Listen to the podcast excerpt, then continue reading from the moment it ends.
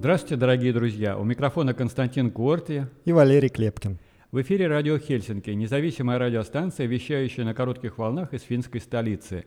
Мы были созданы в ноябре прошлого года по инициативе шведского интернет-провайдера Банхов, как партнеры Радио Эхо Стокгольма, начавшего свою работу вскоре после развязывания российской агрессии против независимой Украины. Сегодня, восьмое января две тысячи двадцать четвёртого года, полномасштабная война продолжается уже шестьсот восемьдесят четыре дня. Эхо Хельсинки в эфире по вторникам, четвергам и субботам на коротких волнах в диапазоне тридцать один метра на частоте девять тысяч шестьсот семьдесят килогерц, в одиннадцать вечера по Киеву и в полночь по Москве. Мы выкладываем наши программы на платформах Telegram, SoundCloud, Apple Podcast и YouTube.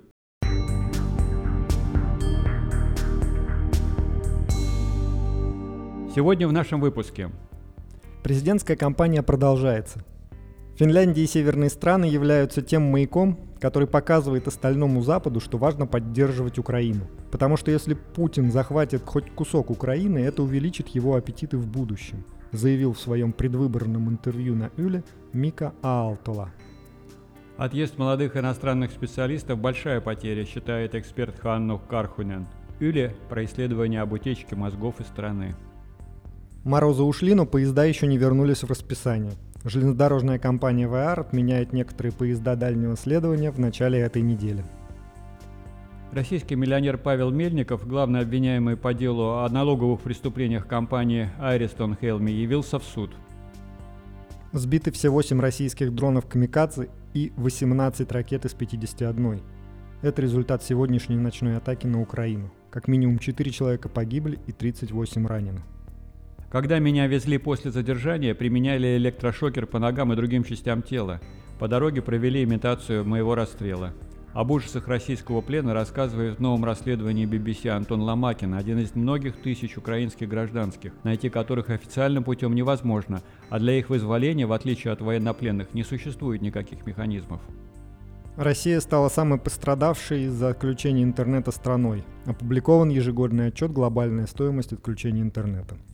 Частники на Луне. Конкуренты Маска запустили ракету к спутнику Земли. Главную награду премии «Золотой глобус» получил «Оппенгеймер» Кристофера Нолана. Вот как бы проблема, что русский или гражданин России желает поражения собственной армии, что в этом есть какая-то сложность.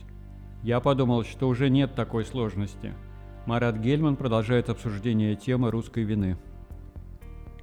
шестьдесят процентов всех ядерных боеголовок на момент аннексии Крыма были установлены на ракетах, чьи комплектующие производились в Украине. Об этом в первой части большого интервью с экспертом по ядерному оружию Владимиром Марахоновым.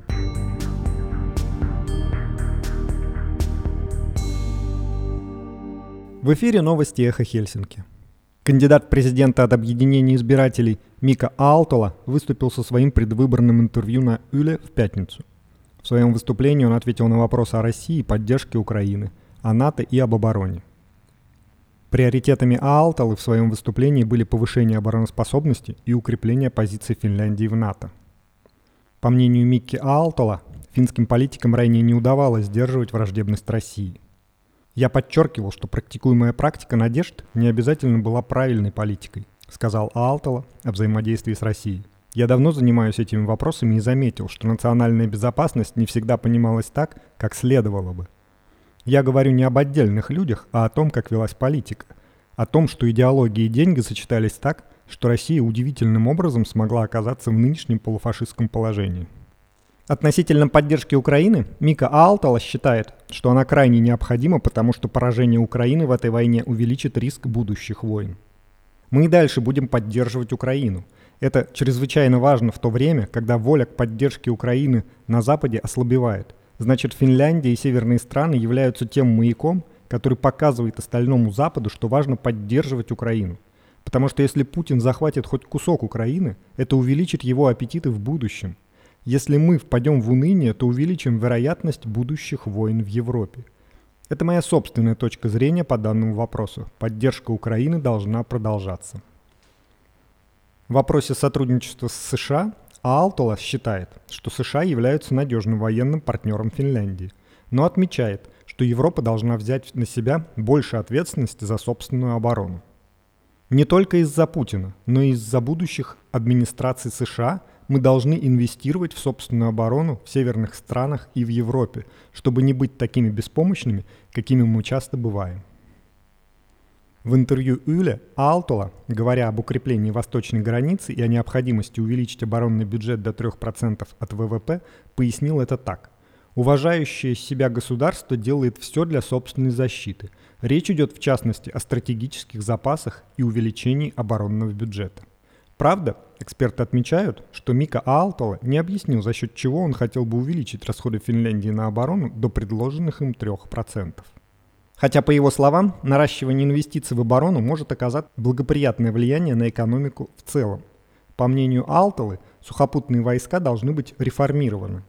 Также, по его словам, Финляндии нужны новые морские дроны и подводные лодки в Балтийском море. Он также поднял вопрос о строительстве железнодорожной ветки к Северному Ледовитому океану. Отъезд молодых иностранных специалистов – большая потеря, считает эксперт Ханну Кархунен из аналитического центра «Лабора». По его словам, в условиях дефицита рабочей силы важно не допустить утечки мозгов. Дефицит рабочей силы в Финляндии осложняется постоянной утечкой мозгов, то есть миграцией квалифицированных работников за границу. Ежегодно страну покидает около пятнадцать-двадцать тысяч человек. Примерно половина из них – иностранцы. Отъезд родившихся в Финляндии часто оборачивается удачей, когда они, набравшись опыта, возвращаются обратно. Недостатком, в свою очередь, является то, что Финляндию покидают иностранные рабочие и студенты, многие из которых хотели бы остаться. Исследователь особенно сожалеет о том, что молодые специалисты уезжают после получения диплома. Примерно половина иностранных студентов через три года после диплома работает в Финляндии. При этом у нас нет резерва неработающих людей с высшим образованием, что означает, что остальные покинули страну. Это люди, которые приехали из-за рубежа учиться. То есть один важный порог они уже преодолели, когда согласились приехать, несмотря на морозы. Очень важно, чтобы мы могли удержать их здесь, говорит исследователь Ханну Кархунен из аналитического центра «Лабора». Препятствием для трудоустройства иностранцев являются, например, языковые проблемы, бюрократия и отсутствие контактов. По словам Кархунена, до двухтысячных годов в Финляндии было очень мало иммигрантов. Сейчас иммиграция увеличилась, но по сравнению, например, с другими скандинавскими странами, иностранцев по-прежнему мало. В результате на рынке труда не привыкли нанимать иностранцев. Во многих компаниях существует большой порог для приема на работу первого сотрудника, не владеющего финским языком. Найм иностранца также означает, что компания должна научиться принимать иностранца как часть рабочего сообщества. Кархунен предлагает бороться с оттоком иностранных специалистов с помощью усовершенствования услуг по трудоустройству и упрощения бюрократии. Один из возможных способов – это анонимный рекрутинг. Исследования, проведенные по всему миру, показывают, что иностранцы или люди с иностранными именами получают меньше приглашений на собеседование, чем местные жители, даже если у них нет разницы в опыте и образовании. Исследование, проведенное Лаборе и Государственным экономическим исследовательским институтом, в свою очередь показало, что при анонимном наборе на работу было принято чуть больше иностранцев.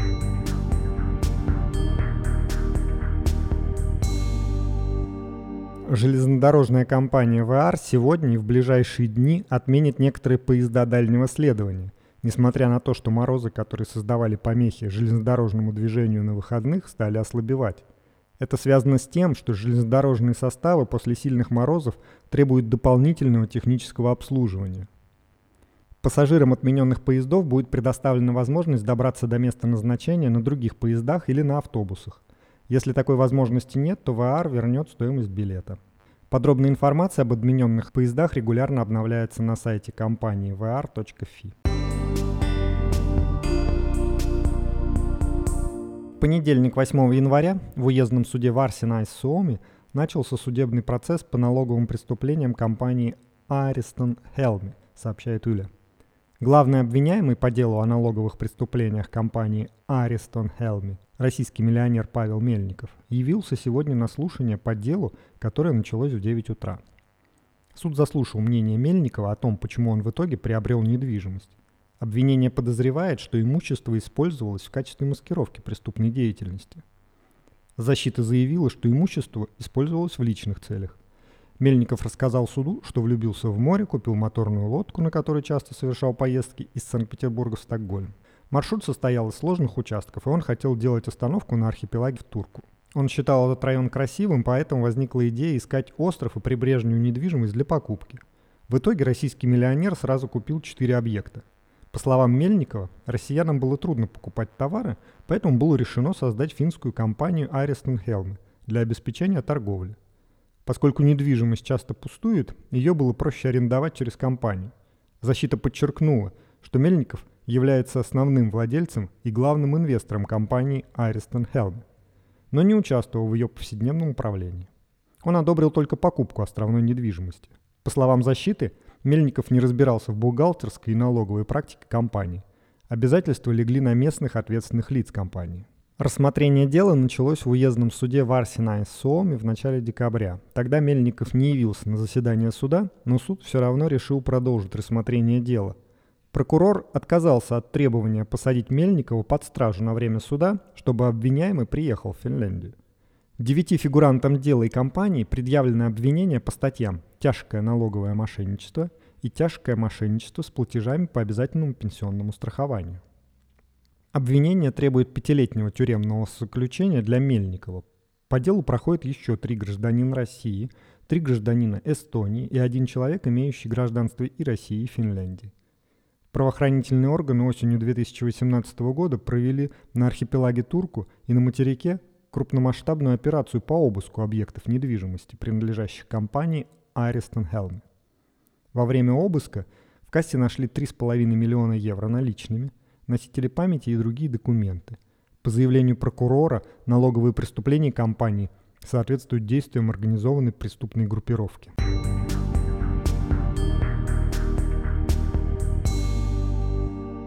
В ночь на восьмое января удалось сбить все восемь российских дронов «Камикадзе» и восемнадцать ракет из пятидесяти одной, нацеленных на Украину, сообщают воздушные силы Вооруженных сил Украины. Все сбитые ракеты – крылатые Х сто один, Х пятьсот пятьдесят пять и Х пятьдесят пять. Всего их было выпущено двадцать четыре из одиннадцати стратегических бомбардировщиков Ту девяносто пять эм эс. Кроме того, по данным украинского командования, по Украине было выпущено семь зенитных управляемых ракет С триста, С четыреста из Белгородской области, четыре баллистические ракеты Х сорок семь эм два «Кинжал» из четырех самолетов Миг тридцать один К, район пуска Рязань и Тамбов, восемь крылатых ракет Х двадцать два и две управляемые авиационные ракеты Х тридцать один П из бомбардировщиков из Белгородской области, и еще шесть баллистических ракет «Искандер-М» из Крыма. Судя по сообщению ВСУ, всего не удалось сбить тридцать три российские ракеты, все они высокоскоростные. Целью атак были объекты критической инфраструктуры, промышленные, гражданские и военные объекты в Харьковской, Днепропетровской, Запорожской и Хмельницкой областях. Национальная полиция Украины сообщила, что жертвами российских ударов стали четыре человека, тридцать восемь ранены. Больше всего пострадавших в Днепропетровской области, а именно в городах Новомосковск и Кривой Рог. Там погиб один человек и ранен двадцать восемь, в том числе четверо детей. Еще два человека погибли в Хмельницком, один в городе Змии в Харьковской области. По данным украинских властей, причинен значительный ущерб жилым кварталам и хозяйственным объектам. Сообщается, что из-за обстрелов имеются повреждения в энергосетях в Донецкой, Харьковской и Херсонской областях. На Донбассе обесточено одно угледобывающее предприятие. Вместе с тем, как заявляют в Укрэнерго, массированная ракетная атака россиян не имела критических последствий для энергосистемы. Одновременно с этим на город Рубежное в самопровозглашенной Луганской Народной Республике тоже упал российский снаряд. Это второй так называемый внештатный сход боеприпаса за январские праздники. По словам главы ЛНР, назначенного Россией Леонида Пасечника, над городом произошел внештатный сход авиационного боеприпаса Ф А Б двести пятьдесят. Пострадавших нет. Жителей ближайших домов эвакуировали. Представители МВД, МЧС и военной комендатуры принимают решение об обезвреживании боеприпаса. Ранее сход российского боеприпаса произошел над поселком Петропавловка, который находится недалеко от границы с Украиной. Пострадали четыре человека. Повреждения получили девять домов, местная школа, дом культуры, здание поселковой администрации, пять автомобилей и трактор. колониях и СИЗО России и на оккупированных территориях Украины содержатся тысячи украинских граждан, которые не являются военнопленными, сообщает би би си. Эти люди были задержаны российскими военными при прохождении так называемой фильтрации, а иногда и просто на улицах по подозрению в противодействии специальной военной операции. По разным оценкам их число может достигать от четырёх с половиной — семи тысяч до двадцати пяти тысяч человек. Как отмечают журналисты, украинские мирные жители, оказавшиеся в плену, не являются официально обвиняемыми или осужденными по уголовным делам, поэтому найти их официальным путем невозможно. Отмечается также, что время, место и основания задержания украинцев военными нигде формально не зафиксированы. Это следует из решений судов, с которыми ознакомились журналисты. К тем, кто был задержан без формальных обвинений, доступа у адвокатов фактически нет. При этом в рамках обменов пленными между Украиной и Россией домой вернулись более ста сорока гражданских украинцев, отмечает омбудсмен Украины Дмитрий Лубенец. По словам адвоката Марии Эйсмонт, в большинстве известных ей случаев украинских военнопленных и гражданских содержали отдельно от других заключенных. В материале есть несколько историй людей. По данным проекта Every Human Being, двадцатипятилетний житель Мариуполя Иван Гончар был задержан во время фильтрации на российско-украинской границе в апреле две тысячи двадцать второго года. Сотрудники организации пытались найти его через Российское министерство обороны. В ответе ведомства говорится, что информацию о местонахождении Гончара не могут предоставить третьим лицам, но он содержится в соответствии с требованиями Женевской конвенции об обращении с военнопленными. Какое отношение к Гончар, никогда не служивший в армии, имел к военнопленным, в Минобороне не пояснили.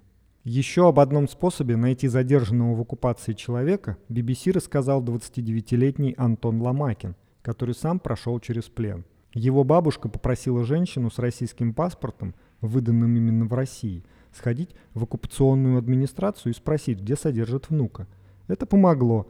Своей такую информацию предоставили. Когда в эту же администрацию обращалась сама бабушка, ей ничего не ответили. Антон попал в плен, не сумев уехать после начала полномасштабного вторжения.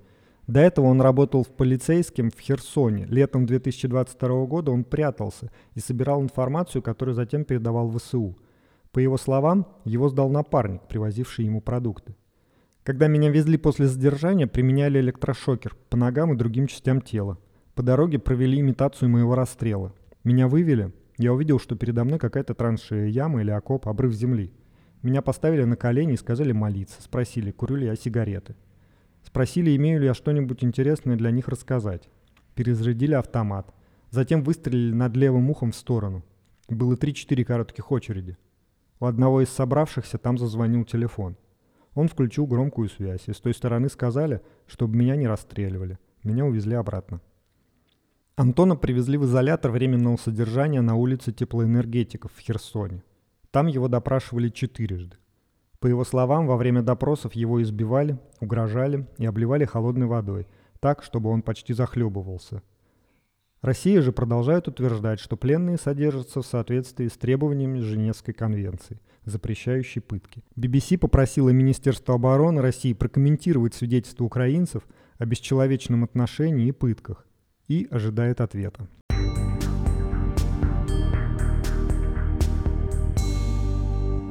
Согласно ежегодному отчету «Глобальная стоимость отключения интернета», Россия стала самой пострадавшей из-за отключения интернета страной. Проект топ десять ви пи эн проанализировал все крупные отключения интернета правительствами стран за две тысячи двадцать третий год и посчитал, что это обошлось мировой экономике в девять миллиардов долларов. Ущерб от государственных шатдаунов в России оценили в четыре миллиарда долларов. Следом за ней идут Эфиопия и Иран. В соответствии с отчетом, общая продолжительность шатдаунов за год в России составила тысяча триста пятьдесят три часа. Пострадали суммарно сто тринадцать миллионов пользователей. А нарушения прав в период отключения интернета касались мирного протеста и свободы прессы. Тем временем в России Генпрокуратура совместно с Минцифрой и Роскомнадзором подготовила законодательную инициативу, позволяющую оперативно блокировать противоправный контент в интернете. Для реализации инициативы планируют использовать специальную программу, сообщает «Коммерсант». В понедельник США впервые больше чем за полвека отправили спускаемый аппарат на Луну. Только теперь это сделало не государственное агентство НАСА, а частные компании. Лунную экспедицию организовали конкуренты Илона Маска и его SpaceX в деле частного освоения космоса. Тяжелая ракета Falcon Centaur компании United Launch Alliance повезла на Луну зонд Peregrine один, сделанный компанией Astrobotic Technology. Ракета стартовала с мыса Канаверал в США в семь часов восемнадцать минут по Гринвичу и, как ожидается, прилунится двадцать третьего февраля. В мае, если это произойдет по плану, на Луну полетит китайский луноход Чан шесть. В ноябре свой зонд-луноход Viper планирует отправить на Луну и НАСА. Также НАСА собирается послать к спутнику Земли и первый за пятьдесят два года пилотируемый корабль. Эту экспедицию назвали Артемида два. Четыре астронавта на корабле «Орион» должны будут облететь Луну, но прилуняться пока не планируется. Венцом же программы «Артемида» должно стать уже в этом десятилетии создание на Луне постоянной обитаемой станции. Китай тоже рассчитывает отправить своих тайконавтов на Луну до конца этого десятилетия.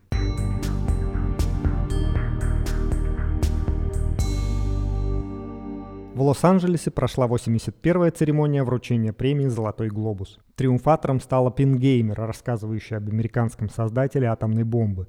Он получил пять наград, в том числе как лучший драматический фильм. Нолана наградили за лучшую режиссуру.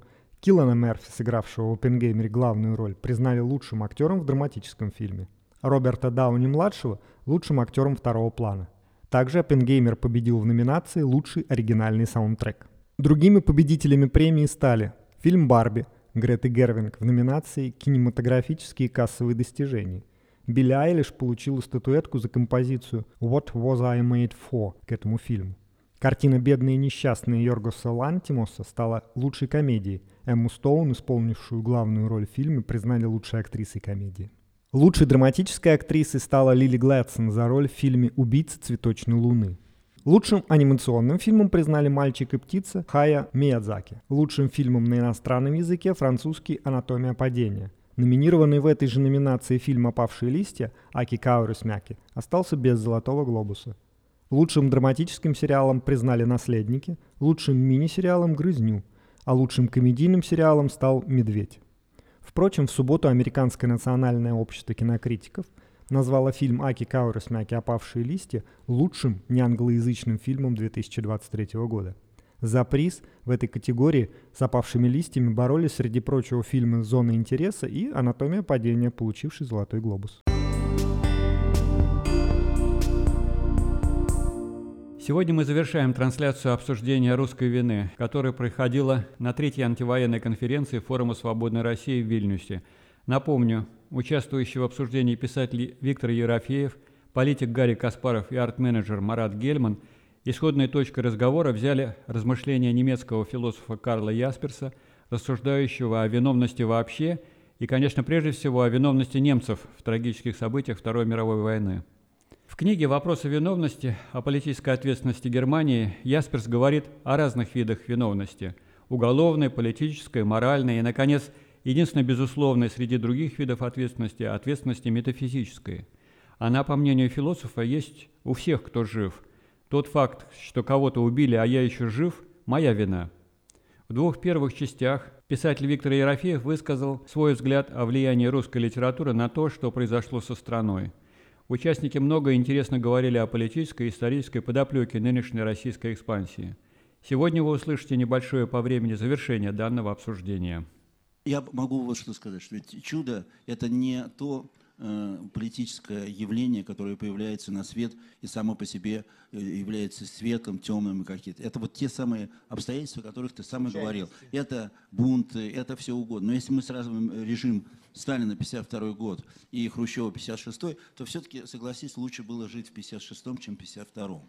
Что касается Горбачева, каким бы он вообще туда-сюда, ну, ну вот, ну, русское чудо, это же не значит, что оно должно быть чудесное. Оно такое подмоченное, под, под, под, под гнилое чудо, но все равно что-то в этом есть. И опять-таки стену-то своротило это чудо, было, теперь нет стены в Берлине. И немцы по этому поводу имеют свое представление Горбачева. Тут да, тут девятнадцатый шестнадцать человек погибло. Это мы знаем. Но дело в том, что э, если мы говорим про русское чудо, это не значит, что это чудо, которое должно быть связано с какими-то э, сверхморальными представлениями, которые не бывают нигде в политике. Поэтому э, ну, то есть на, надо... удар взял Путина, и он сдох. Это чудо? Надо взять, надо взять, надо взять просто... От...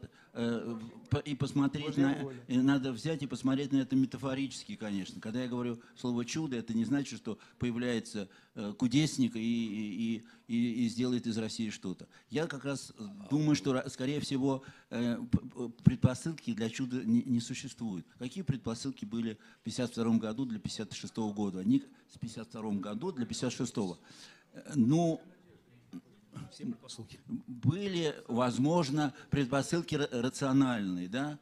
Может быть, тут можно спорить. Это, этот вопрос уже русских, русского чуда. Но с другой стороны, мне кажется, что предпосылки предпосылками, ну, как, в общем, и Ясперс говорил, тут надо делать именно вот то, что может нас объединить. Он говорил, да, вот площадь Согласия в Париже, вот это, давайте искать это возможность, компромиссы. То есть он, в общем, намекал на какие-то, по, по, на какие-то основы демократии не всего народа, потому что народ провалился немецкий, и потом он же тоже беспощадно писал, все университеты, кроме философских факультетов, все сдались, все, все прогнило, потом все-таки вышло. У нас... еще хуже. Но, с другой стороны, мне кажется, что если мы говорим не про власть, а говорим про то самое тело, которое называется Россия, то, конечно, конечно можно с этим работать, можно с этим что-то сделать, и, и, и, хорош, ну, и хорошее можно что-то сделать, безусловно. Но просто здесь надо вот то, что вот Гарри где меня поддержал, что тут надо понять, что яма глубокая. Не, не думать, что пять метров, пятьдесят метров. А, а вот, Виктор, вот, в принципе, Варстёвская, который Шендерович, вот. Он а, любит повторять фразу одну из, из одного из моих любимых романов а, а, «Вся королевская рать». Слова Вилли Старка, что надо, надо делать добро и зла, потому что делать его больше нищего. И она у него постоянно идет в положительной коннотации. То есть как бы объясняет, что по-другому нам с этим не, не, не справиться. Хотя, насколько я понимаю, роман как раз она вложена в уста неположительного героя. На самом деле, и, и коннотация романа, скажем, по меньшей мере, эта фраза, она воспринимается как минимум двусмысленно, если не негативно. А вот, вот как вот, вот, вот как вот так к этому относитесь? Вот надо делать добро из зла, потому что вроде делать его больше нечего. Ну, мы не только Ясперса вспомним, есть и Гёте с Фаустом, и там он прямым текстом, да, да, он объяснил. Вот, вот, так что, да, конечно, Шендерович может быть и поярче Гёте, но, но не везде, не, не в каждой фразе. Вот. Друзья, у меня вот э, я все-таки по поводу деятельного вот этого покаяния, значит, ну, если мы вслед за Ясперсом, хочется, чтобы наша сегодняшняя дискуссия пришла тоже к какому-то действию. И мы вот э, до, э, до этого разговора там обсуждали в более узком кругу проблему. Такая проблема, ну, русский или гражданин России желает поражения собственной армии, и что в этом есть какая-то сложность. И я подумал, что уже нет такой сложности, и что было бы неплохо, если бы вот наше собрание приняло бы такую простую резолюцию, что форум «Свободной России» не, не, не желает, наверное, а стремится или даже готов сделать какие-то шаги для поражения армии Российской Федерации. В общем, на надо деле, это как-то... У нас, как вот Дима Гудков сказал про то, что там, комитет действий сейчас уже, вот мы сейчас принимаем резолюцию, и как раз один из абзацев говорит о том, что э, поражение России в развязанной ей империалистической войне является необходимой предпосылкой для краха путинского режима. Не, ну это аналитически, вот, нет, аналитическое, ну, ну, а ну, вот просто сделать, как бы, что мы... Ну да, естественно. Но мне кажется, что это, это же не, очень важный момент же, на самом деле. Это не ленинское положение в войне, потому что война, Первая мировая война, на самом деле, была войной, как бы там все были виноваты, и там долго-долго разбираться, кто кому войну объявлял и почему. Сейчас, на самом деле, это, эта война носит другой характер совершенно. Это даже не Вторая мировая война, потому что там тоже, там тоже было кому чего говорить. А здесь просто мы имеем просто акт международного терроризма в чис- чистом виде. Такой даже, я говорю, даже со Второй мировой войной трудно сравнивать, потому что там, как говорится, ну, и Гитлер, и Сталин оба, оба были хороши. Да и, в принципе, там, как говорится, к англичанам, французам тоже кучу претензий можно предъявить было. А здесь мы имеем вот акт совершенно Нет, очевидной ты, агрессии. Э, ой, да. Гарри, вы э, как бы объективизируете ситуацию. А мне а кажется, ты хочешь что... эмоционально? Нет, личностно. Мне кажется, что важен наш жест. Да, то, что мы как аналитики экспертно оцениваем, что да, э, обречено на поражение. Не, ну мы желаем. Мы да, а вот желаем. Или вот это вот хотелось бы... Нет проблем. Нет проблем, да? Нет. Вот это был бы наш первый шаг э, к этому деятельному покаянию, вот. Я считаю. Н- н- нету литератора, который бы сформулировал. А то ну как нету? Сказал, есть. Сказал Ерофеев. Раша Гол.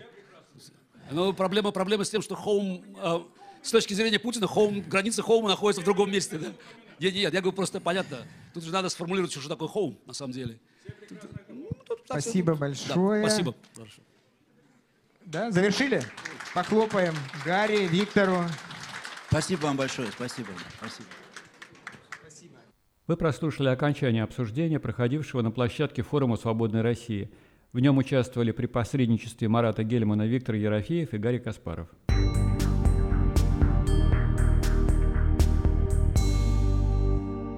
Сейчас в эфире первая часть большого интервью Валерия Клепкина с экспертом по ядерному оружию, инженером-физиком, кандидатом физико-математических наук Владимиром Марахоновым, в котором поговорили о ядерной триаде России и последствиях для нее из-за развязанной Путиным войны в Украине, о том, что комплектующие половины ракет эр вэ эс эн производились в Украине, а знаменитые «Сатана» и «Стилет», которыми грозят США, обслуживались украинскими предприятиями, и о том, что боеголовки непобедимого ракетного комплекса «Авангард» также стоят на ракетах с украинскими системами управления.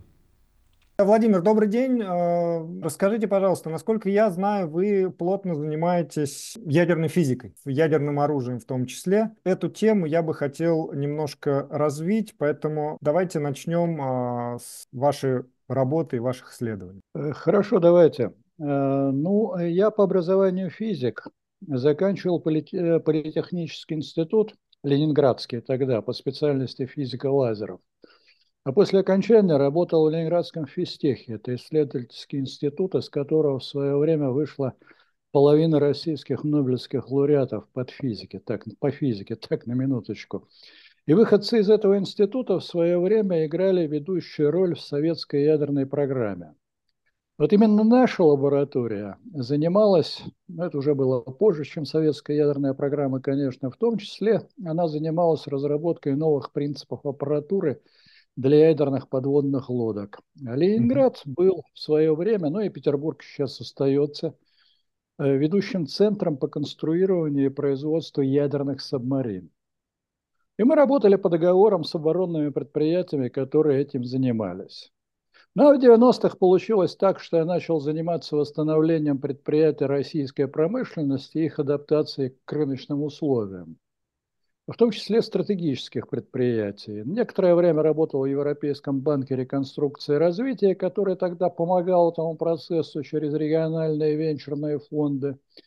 Ну и поэтому я был в курсе всего того, что происходит в промышленности России, в том числе и в военной промышленности. Это про то, откуда я знаю все то, о чем буду говорить. Когда в две тысячи четырнадцатом году произошла аннексия Крыма и началась российско-украинская война, я и мои друзья восприняли это как начало катастрофы.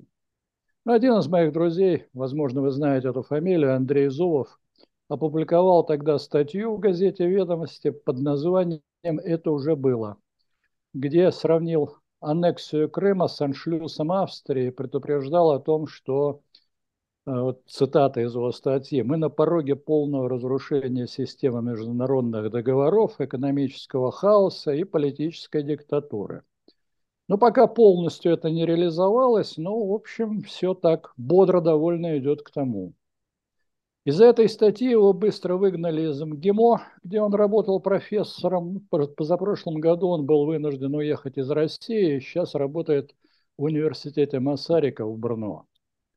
Другой из моих друзей, Сергей Цепляев, опубликовал тогда тоже в «Ведомостях» статью «Сломанная ось цивилизации. Неудачные попытки союза России и Украины», где он писал о том, что, собственно, после развала Союза мы могли построить действительно серьезное государство только на основе союза России и Украины, что действия России подрывают любые дальнейшие попытки такого союза и призывал к уважению интересов Украины и восстановлению на этой основе человеческих отношений с Украиной. Ну, поскольку в сравнении с нацистской Германией он там не приводил, эта статья такого большого резонанса, как статья Зубова, не вызвала. Но тем не менее. Вот. Ну а я же, зная, как была устроена военная промышленность СССР, и зная из собственного опыта, насколько тесно, тесно взаимодействовали между собой украинские и российские оборонные предприятия, я понимал, что, в общем, то, что происходит, это будет иметь очень серьезные последствия. И когда я проанализировал для начала, какое влияние окажет такой разрыв на будущее российской стратегической ядерной триады, выводы у меня получились довольно пугающие. Ну и на основе этих выводов я решил не отставать от друзей, извините, и тоже написал статью, которую назвал «Так кто из нас за сильную Россию?». Я там обратился к той части российского населения, которая поддерживала аннексию Крыма и считала, что Россия этим борется с американской гегемонией и повышает свою значимость.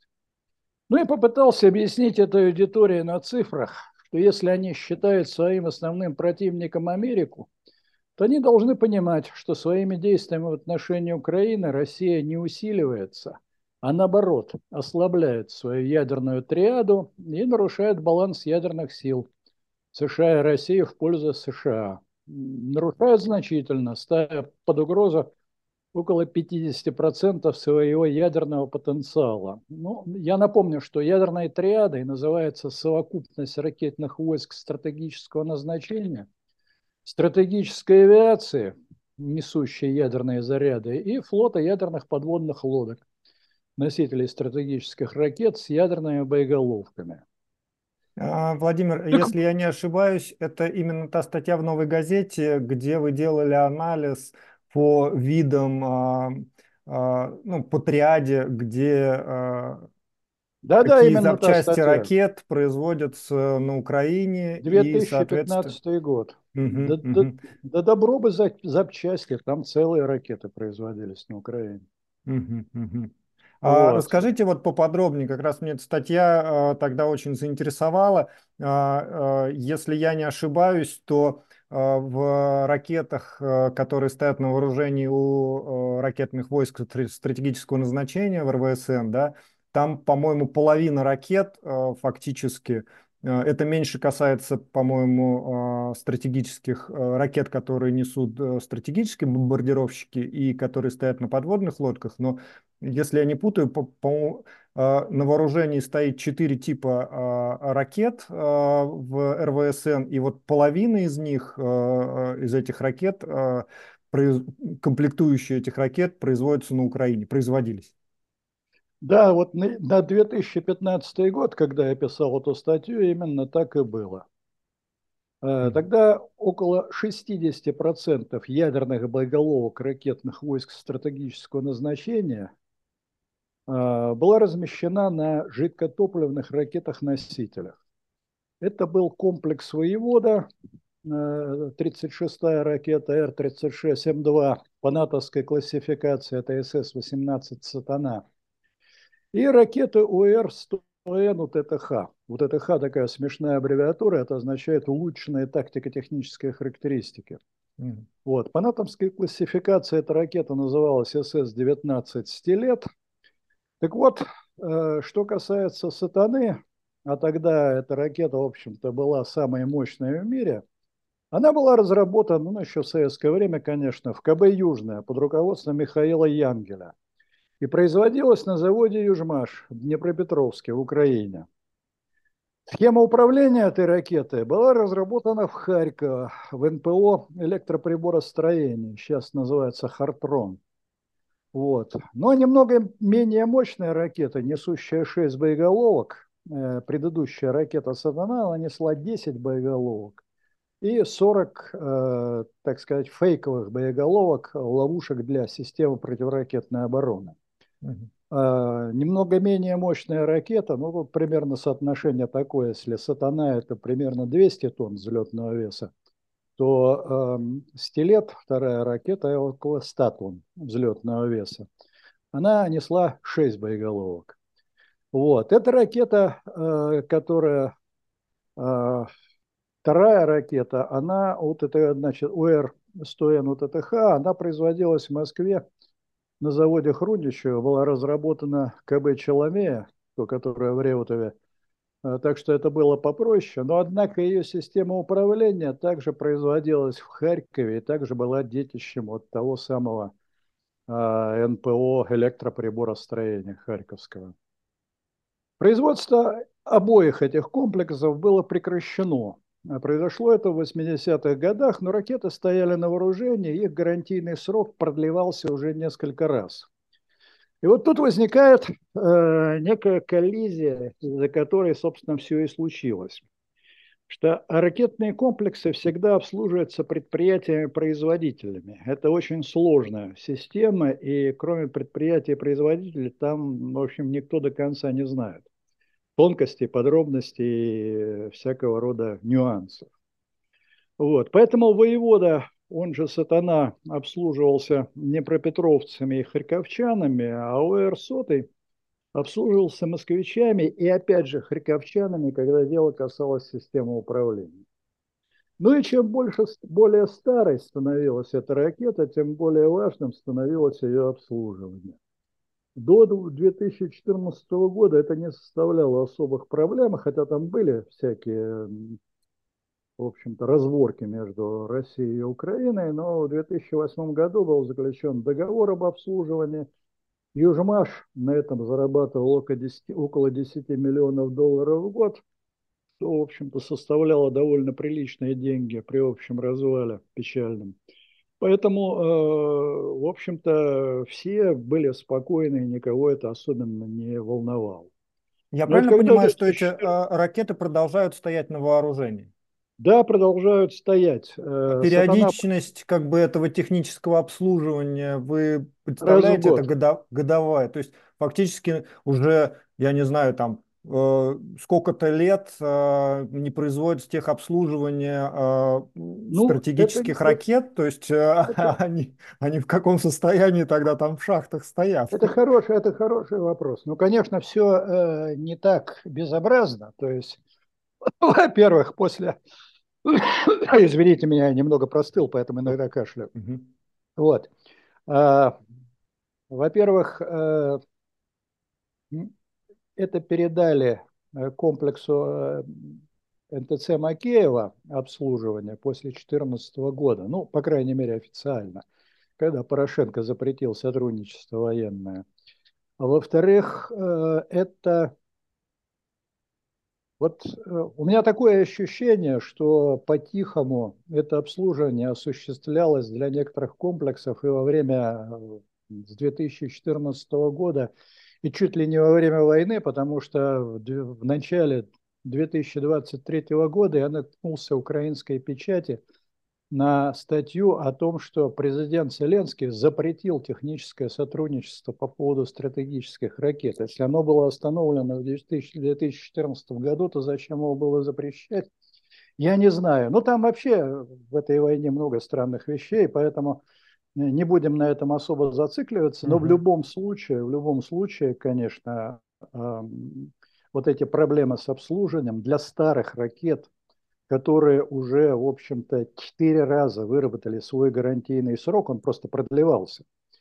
Вот. Это очень, э, очень серьезная вещь, тем более, что это ракеты э, жидкотопливные, это ампулизированные ракеты, то есть они как заправили их на заводе, так они стоят заправленными, ну, типа консервной банки. Там угу.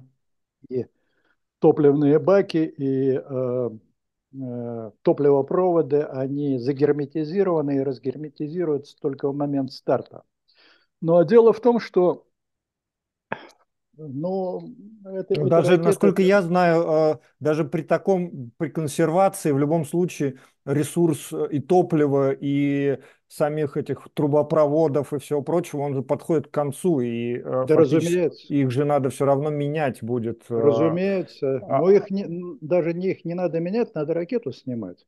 Потому что ну, она работает, эта жидкотопливная ракета работает на паре гептил-амил. Это несимметричный диметилгидрозин, как топливо, или гептил он называется коротко. Амил – это военное название пероксида азота.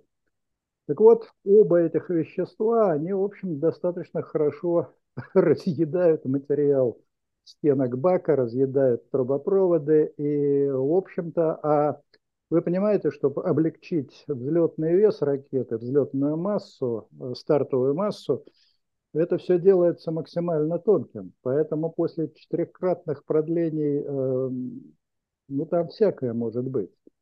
И в общем в связи с этим я позволю себе еще коснуться другого обстоятельства, которое тут сыграло, играет тоже очень большую роль.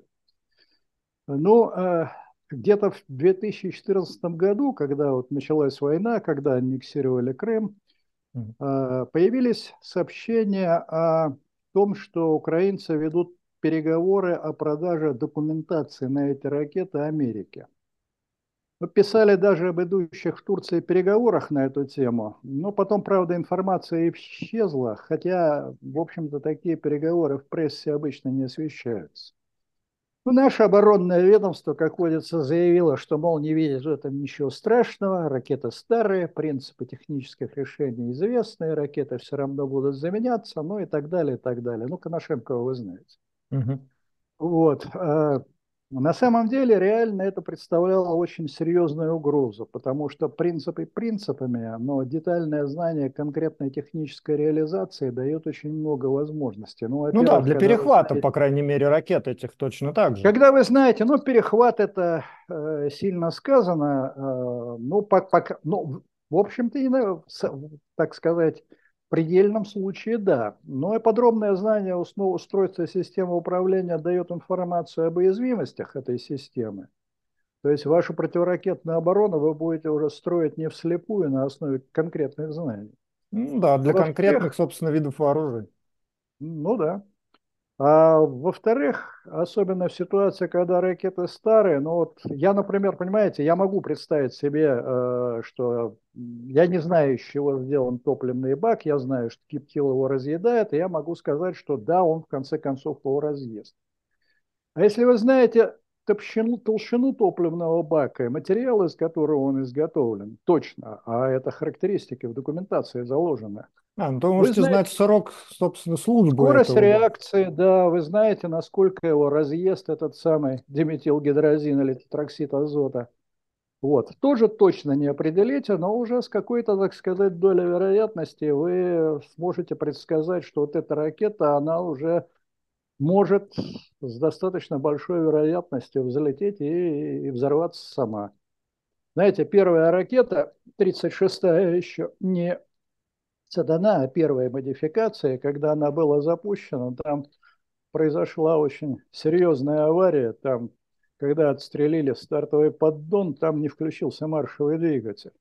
Угу. Ну вот вся эта конструкция в двести тонн рухнула, и баки, естественно, открылись, а гептиламил это самовоспламеняющаяся пара. В общем, там так рвануло, что на двенадцати километрах стекла вылетели там, в домах. Но это же был, это был учебный пуск без ядерных боеголовок. Это был первый испытательный пуск. Вот ага, так понятно, вот там хорошо ага. это все началось. Нет, естественно, это было без ядерной боеголовки. Я даже, в общем, я даже не знаю, там, была ли там вообще боеголовка, ни макет, ни дата. Но вот такая вот была авария. И Поэтому... так, так, таких, вот я, извините, перебью, да, таких старых ракет вот на жидком топливе с комплектующими из Украины, их, если брать эр вэ эс эн, да, их сколько? Половина общего? Ну, тогда их было сорок шесть штук, они на себе несли четыреста шестьдесят боеголовок, десятку, ну, могли нести, сколько mm-hmm. там mm-hmm. реально стояло это. узнаешь, узнаешь только тогда, когда туда залезешь. Uh-huh, вот. Uh-huh. А э, сейчас, э, ну я забегаю вперед, скажу, что на начало двадцать второго года их было сорок, а на начало двадцать третьего их э, тридцать шесть. Нет, или тридцать четыре, по-моему. Я уже не помню по, ну, по данным. Но это тоже данные темп, такие. Темп не такой большой замены. А общее количество вот этих э, в РВСН, этих э, ракет, э, какое количество? Ну, на сегодняшний день, понимаете, там даже дело не в ракетах. Э, например, Тополей, Ярсов там ну, сейчас больше, чем э, тридцать шестых, чем угу. воеводы. Но Ярс несет меньшее количество боеголовок, а, и, вот, угу, э, угу. поэтому там важно, сколько боеголовок стоит на ракете, потому что они независимо разводят. А больше всего несли именно вот эти именно старые ракеты, которые... Угу. Я понял. Причем они несли не только больше всего боеголовок, они несли больше всего мощных боеголовок самых. И кроме боеголовок, поскольку, поскольку это мощная ракета, ну, вообще жидкостные ракеты, они по определению более мощные, чем твердотельные обычно, там более эффективное горючее. Ну вот. Ну, кроме того, что пилотируемая космонавтика возможна только на жидкостных ракетах, но это уже совсем другое. И важно, сколько боеголовок, потому что, в общем, после старта ракеты, на, после разгона боеголовки разводятся и независимо летят на различные цели. То есть вы поражаете десять целей. Так вот, э, ну, вот в тот момент, когда я писал первую статью, там четыреста шестьдесят боеголовок могло быть. Вот. И это составляло тогда больше, около шестьдесят процентов всего количества. Реально. А, а, тогда вот тоже сейчас вопрос такой, чтобы от темы не уходить, а вот раз про ракеты, да, вот то, что Путин на какой-то там обращении, не помню, в восемнадцатом году или в каком он показывал вот эти а, фильм с тем, как ракета летит куда-то до Флориды, а, я забыл ее название, к сожалению, это гиперзвуковая какая-то ракета, она... вообще на вооружении. Во-первых, она точно так же может нести э, ядерные боеголовки. И, собственно... Я, честно говоря, э, уже они вообще помню, есть на вооружении, нет? Что он тогда говорил. Я думаю, что то, что вы говорите, имеет отношение к так называемому э, гиперзвуковому глайдеру «Авангард». А, ну да, да, вот про гиперзвук, вот эти ракеты гиперзвуковые. Вот. Это на самом деле это не ракета, это боеголовка. А, это боеголовка. Это боеголовка сейчас, э, да, действительно, она поставлена на вооружение. Вот. Но эта боеголовка, она стоит э, на оставшихся шести ракетах У Р сто.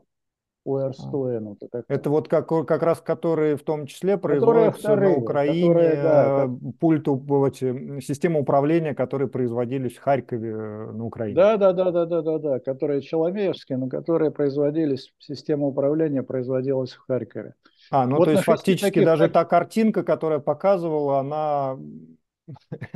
Супер, супер разработка, она, в общем-то, тоже зависит от украинской системы управления, ее фактически нет. Вы знаете, мне даже говорить не хочется об этих всех картинках, потому что, ну, я потом скажу, с чем это все было связано и, в общем, какую опасность это все представляло, если можно просто да, дальше, да, когда я да, перейду конечно, к другой конечно, части, давайте продолжайте не расплываться. Угу. Вот. Ну, если мы опять вернемся к две тысячи пятнадцатому году, то другой частью, э, другие части российской ядерной триады тогда также ставились под угрозу, но, в общем, в меньшей степени. Например, двигатель для ядерных крылатых ракет Х пятьдесят пять, который э, нес на себе вот этот Ту девяносто пять, ну и двадцать второй тоже, стратегические бомбардировщики, у них тоже двигатель производился в Украине, в компании Motor Siege Запорожье. Вот. Но это, в общем-то, было немножко э, более незначительное более незначительная часть. Его потом, забегая вперед, скажу, удалось заменить, ну, собственно, Пермский завод, он производил похожие двигатели, его довольно быстро заменили. Угу. Вот. Но, тем не менее, если все это свести в единое целое, то можно было оценить, что под угрозу поставлено около половины российского ядерного потенциала. Но я хочу еще вспомнить э, по поводу этой своей статьи. Я во второй части статьи пытался тоже указать э, товарищам, которые считают, что Америка наш враг, американофобам, mm-hmm. что они должны понимать, что если считать Америку экзистенциальным врагом России в будущем, при накоплении в Украине ненависти к России, Америка вполне сможет использовать украинцев в качестве э, своих военных союзников. Ну, позволю себе процитировать просто, сейчас открою пару абзацев из той статьи. Угу. Цитирую. Все вышеизложенное относилось к произошедшим изменениям в области матчасти. Существует, однако, не менее, а может быть и более серьезный аспект, связанный с человеческим ресурсом. Со времен Вьетнамской войны при попытке организовать где-нибудь военные действия в интересах США американцы постоянно сталкивались со значительными трудностями, связанными со следующим обстоятельством.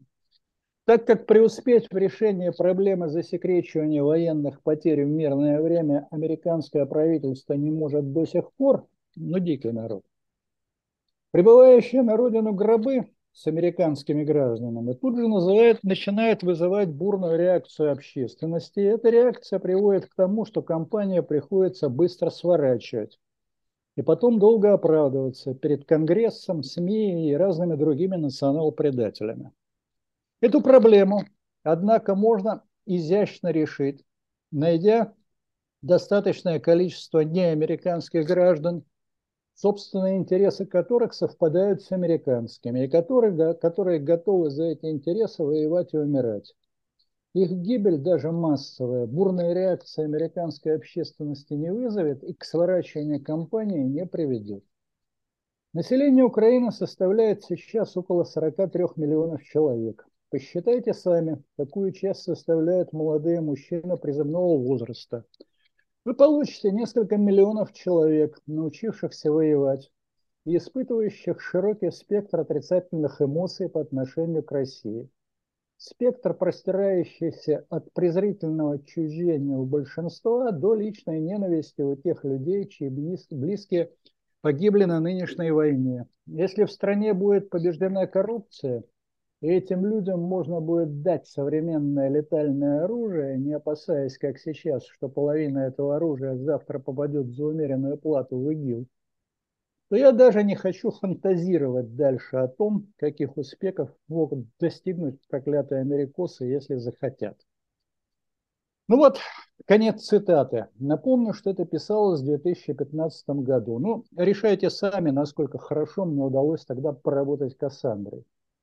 Вот. Ну да, уточню, если верить даже каким-то аналитикам, поэтому... то уже сотни тысяч э, э, военнослужащих э, российских там погибло, а не говоря о том, сколько э, э, всего оружия, в общем-то, тоже там уничтожено. И демилитаризация, которую объявлял Путин, пошла ровно по по противоположному направлению. Сейчас в Украине столько оружия, сколько он и представить не мог.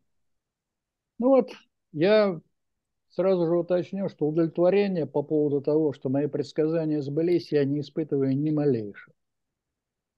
Сейчас, на сегодняшний день. Ну вот, ну вот эту статью мою в две тысячи пятнадцатом году опубликовал Дмитрий Андреевич Муратов у себя в «Новой газете». Ну и судя по счетчику, который работал на сайте «Новой газеты», только в интернете ее прочитали более ста тысяч человек. Чем я, если честно, горжусь. Для длинной газетной статьи это довольно много. И я знаю лично двух сторонников аннексии Крыма, которых эта статья убедила тогда, что Россия себе только вредит.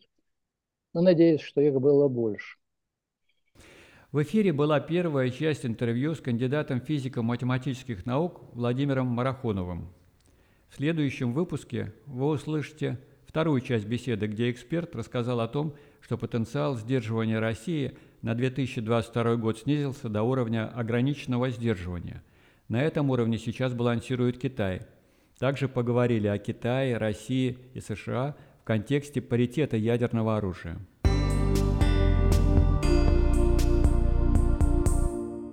Наша сегодняшняя программа подошла к концу. Напомню, что «Эхо Хельсинки» в эфире по вторникам, четвергам и субботам на коротких волнах в диапазоне тридцать один метра на частоте девять тысяч шестьсот семьдесят килогерц в одиннадцать вечера по Киеву и в полночь по Москве. Мы выкладываем наши программы на платформах Telegram, SoundCloud, Apple Podcast и YouTube. Всего вам доброго и до новых встреч в эфире. С вами были Валерий Клепкин и Константин Куорти. До свидания. До свидания.